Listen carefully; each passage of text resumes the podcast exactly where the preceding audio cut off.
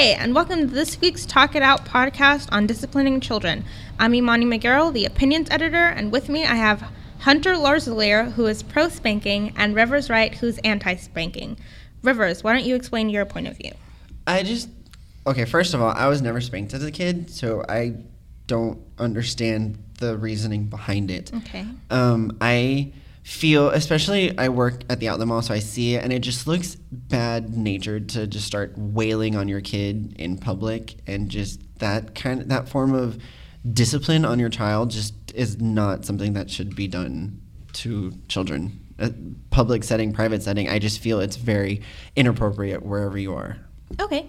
And Hunter, how about you? Um, I just think it's always been the best way to discipline a child. I mean, you can try putting them in timeout, but I mean, all they're gonna do is get up and move. You can try sticking them in their room, and everyone knows kids nowadays have TVs, iPads, what have you. So that's um, a treat, not a punishment. And just, I know when I was a kid, nothing was scarier than uh, uh, my dad whipping out the belt. So that always had me thinking twice about doing anything bad. Um, okay.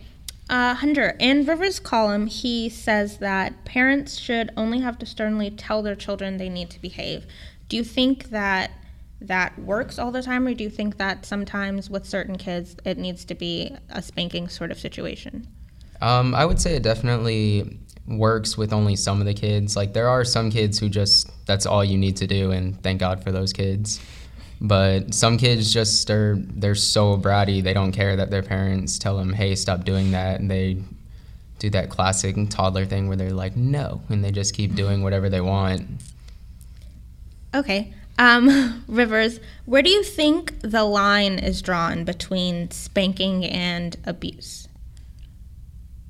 I guess you could say after it, if you have to spank your child more than three times, if you have to do it repeatedly over and over again, then maybe you should find a new way to sp- discipline your child because spanking is now turning into abuse mm-hmm. and it's obviously not working either if they're still acting up from it. Okay. Um, something that we've all, I think, kind of heard about recently is the whole Adrian Peterson controversy with him um, spanking his child and all of that. Um, Hunter, do you think that that sort of situation is a good way to discipline your child, or do you think that it kind of took it too far? Um, I would say that it was taking it too far just from the fact that um, there were pictures released of his child and he did have cuts on his legs and on um, like his calves, back of his thighs, and right above his rear.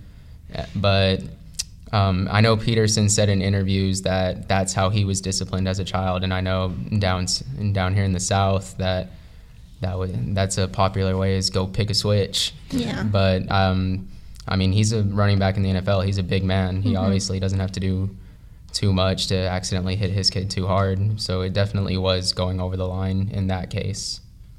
Um, Rivers, do you think that with these sort of spanking, because you mentioned you weren't spanked as a child, um, do you think that it's maybe more of a cultural thing where some people, like Hunter mentioned, excuse me, it's like in the South, or do you think it's just an individual preference? Um, no, I think it's a cultural thing. Definitely, my parents would.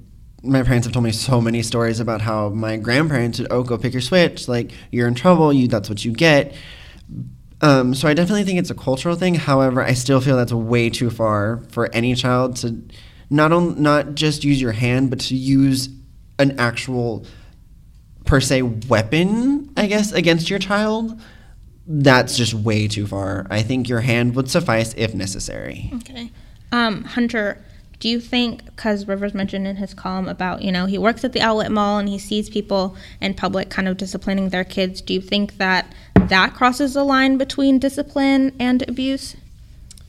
Um, I would say it's more embarrassing for the parent than anything because then everybody can just kind of see you can't control your child. Mm-hmm. Um, the way that I was brought up as a child was um, my parents would grab me off to the side and they would be like, as soon as we get home, you're getting spanked, and just you'd be, I would be quiet the rest of the time at the store wherever we were because you're just kind of scared because you know what's coming once mm-hmm. you get mm-hmm. home. So I don't necessarily think spanking in public needs to happen, but I think that you still need some way of controlling your child while you're out in public.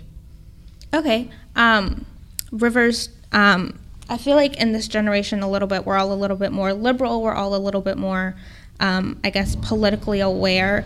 Um, so I guess my question for you is: Do you think that you know, with stuff like the spanking, the whole Adrian Peterson controversy, that it eventually is going to die out, or do you think people will just kind of stick to the old school methods?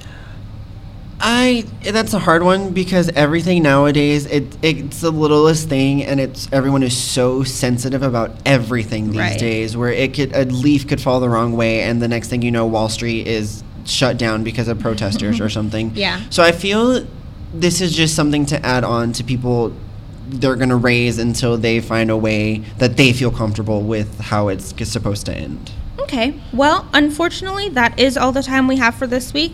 If you have a comment, you can tweet us at University Star using the hashtag TalkItOut or leave us a comment on universitystar.com. See you next week.